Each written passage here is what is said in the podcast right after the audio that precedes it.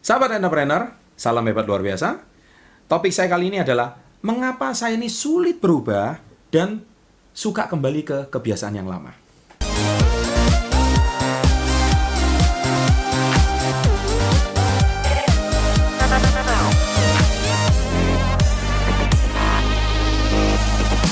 Sering para murid-murid saya yang pemula mereka tuh sering bertanya begini, Pak saya ini uh, pengen maju, ya saya ini lingkungan saya yang dulu itu teman-teman suka menggosip. Ya teman-teman itu ya hidupnya itu cuman kumpul-kumpul. Tidak jelas tidak pernah ada kemajuan sama masa depan. Setelah saya masuk ke komunitas bapak saya setelah mempelajari video bapak hidup saya saya mau berubah. Tapi masalahnya saya cuma termotivasi satu dua hari. Kenapa setelah itu akhirnya hari ketiga saya kembali ke kebiasaan yang lama dan akhirnya saya tidak berubah lagi Nah ini yang paling sering saya temui. Banyak orang sudah ikut seminar, termotivasi cuma dua hari. Setelah itu mereka pulang cuma ngumpulin perubahannya cuma satu. Di rumahnya ada satu dokumen sertifikat seminar telah saya ikuti. Jadi buat apa hari ini Anda hidupnya tidak ada perubahan tapi cuma mengumpulin sertifikat seminar? Menurut saya itu tidak ada perubahan dalam hidup Anda. Anda cuma menam perubahannya adalah di perpustakaan Anda bertambah lagi satu seminar punya sertifikat. Nah, Sahabat entrepreneur sebetulnya setelah saya telaah dan teliti, manusia ini kan sebetulnya manusia yang statis ya. Kita tidak boleh statis. Kita ini manusia yang penuh dengan perubahan. Jadi hidup Anda itu harusnya tetap mengalami perubahan. Tetapi sekarang pertanyaan saya adalah perubahannya ke arah lebih baik atau perubahan ke arah yang sebaliknya. Nah, kalau Anda mau ke perubahan yang arah lebih baik, baik contohnya, channel ini kan juga termasuk membuat hidup Anda lebih baik.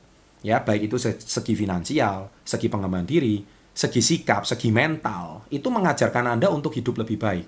Ya, channel ini tidak akan merubah hidup Anda, percaya sama saya. Kecuali Anda mengambil keputusan melalui channel ini, Anda bisa petik ilmu, petik manfaatnya, dan Anda pakai dalam hidup Anda, saya percaya hidup Anda pasti ada perubahan. Anda mau ikut seminar ribuan kali pun, tetap tidak akan ada perubahan. Kalau Anda tidak mau mengubah diri Anda sendiri. Nah, itu pesan saya untuk Anda. Nah, tetapi saya sadar betul mengapa yang membuat Anda sulit untuk berubah. Nah, sulit untuk berubah itu sebetulnya saya setelah teliti itu ada dua penyebab. Ya, penyebab yang pertama adalah Anda membuat kalau Anda mau berubah, Anda pasti punya yang namanya goal atau punya impian.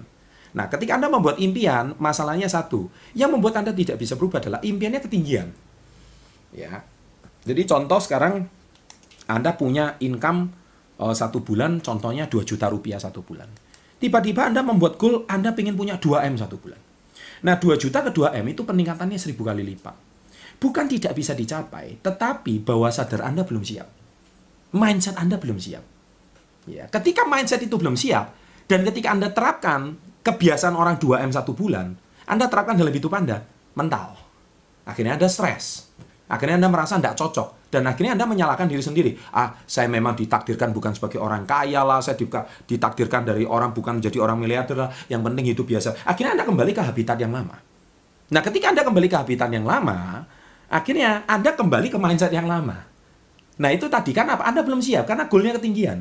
Nah, alangkah jauh lebih baik kalau Anda misalkan hari ini Anda bisa naiknya perlahan demi perlahan karena mindset Anda itu perlu dilatih. Kalau mindset Anda tidak dilatih, sama seperti hari ini tuh saya beri contoh Anda kebiasaan makan nasi putih. Orang Indonesia ini kan suka makan nasi putih. Kalau tidak makan nasi putih kan katanya belum makan. Ya, coba kalau Anda hidup di negeri barat, nggak ada orang orang barat itu makan nasi putih jarang banget. Ya, jarang banget. Mereka makan. Nah, kalau orang barat menganggap nasi putih itu karbohidrat. Nah, karbohidrat ini kan kalau seandainya diganti, itu banyak alternatif pengganti karbohidrat dan lebih sehat daripada nasi putih. Contohnya kentang, gandum. Itu jenis karbohidrat yang saya percaya itu jauh lebih sehat. Secara kalori nilainya sama tapi manfaatnya berbeda. Ya, dan itu juga cukup mengenyangkan. Tapi orang Indonesia, nasi dan karbohidrat itu dijadiin satu. Contohnya apa? Nasi campur. Nah, nasi campur itu e, lucunya di situ ada kentang, itu juga karbohidrat. Ada mie. Nah, mie itu juga karbohidrat. Nah lucu kan? Nah padahal kalau menurut orang Indonesia nasi kentang dan mie itu adalah lauk pauknya. Padahal itu kalau secara karbohidrat itu semuanya adalah karbohidrat. Nah, harusnya kalau Anda cuma makan kentangnya saja, maka secara nilai gizi itu sudah cukup. Cuman karena secara mindset Anda belum terbiasa cuma makan kentang, akhirnya Anda merasa belum makan. Akhirnya mindsetnya Anda, akhirnya setelah dia dua hari, tiga hari, stres, akhirnya balik makan nasi putih lagi. Nah ini salah satu contoh bagaimana mindset itu tidak siap. Padahal goals Anda, saya mau menguruskan berat badan saya dari 90 kilo menuju 50 kilo, 40 kilo. Wow, saya mau capai.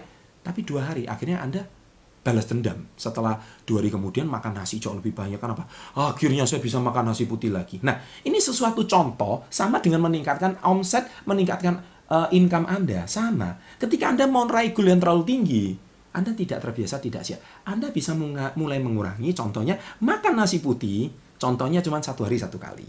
Tetap makan, tapi satu hari satu kali. Atau dulu biasanya makan nasi kuri dua piring, sekarang mungkin nasi putih dikurangi cuma setengah piring. Nah, harus dengan step seperti itu. Jangan ekstrim tidak makan. Sama juga dengan income. Nah, income juga sama. Jadi Anda bisa naikkan mungkin, saya mungkin kepingin income 10 juta per bulan, naik 5 kali lipat. Saya kira itu wajar sekali. ya. Jadi Anda bisa, satu pertama yang ketinggian. Yang kedua justru sebaliknya, goalsnya terlalu rendah atau terlalu pendek. Nah, kalau goalsnya terlalu pendek atau terlalu rendah, terlalu kecil, Anda juga kehilangan motivasi. Contoh, Anda mungkin terbiasa push up, contohnya. Satu hari saya mampu push up 20 kali. Ketika Anda disuruh push up cuma 5 kali, nggak ada rasa. Kenapa? Saya bisa 20 kali kok, ngapain saya cuma lima kali? Akhirnya Anda malas. Tidak ada perubahan di muscle Anda, di otot Anda, tidak ada perubahan. Nah, sama juga di dalam Anda menentukan target. Anda jangan membuat target lebih rendah. Ketika Anda terlalu rendah, tidak ada motivasi bekerja dalam uh, bisnis Anda maupun karir maupun dalam hidup Anda ya. Semoga channel ini bermanfaat dan semoga kalau Anda paham ilmu ini jadi tetapkan goals itu yang menurut saya sewajarnya uh, Anda tonton video sebelumnya yaitu SMART ya penuhi uh, spesifikasinya dan akhirnya saya percaya Anda membuat goal yang penting progres.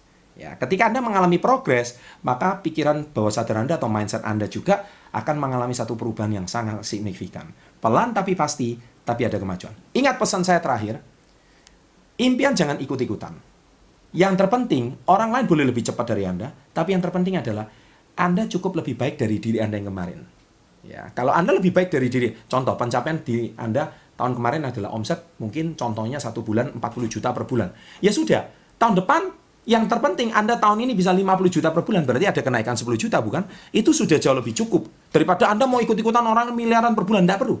Yang penting lebih baik dari diri Anda yang kemarin, itu sudah jauh lebih baik dan Anda sudah melakukan improvisasi, Anda sudah ada kemajuan. Sukses untuk Anda. Semoga resolusi Anda tahun ini jauh lebih tercapai dibanding tahun-tahun sebelumnya. Bila Anda menyukai channel seperti ini, silahkan klik subscribe dan bisa berbagi pada teman-teman Anda. Sukses untuk Anda. Salam hebat luar biasa.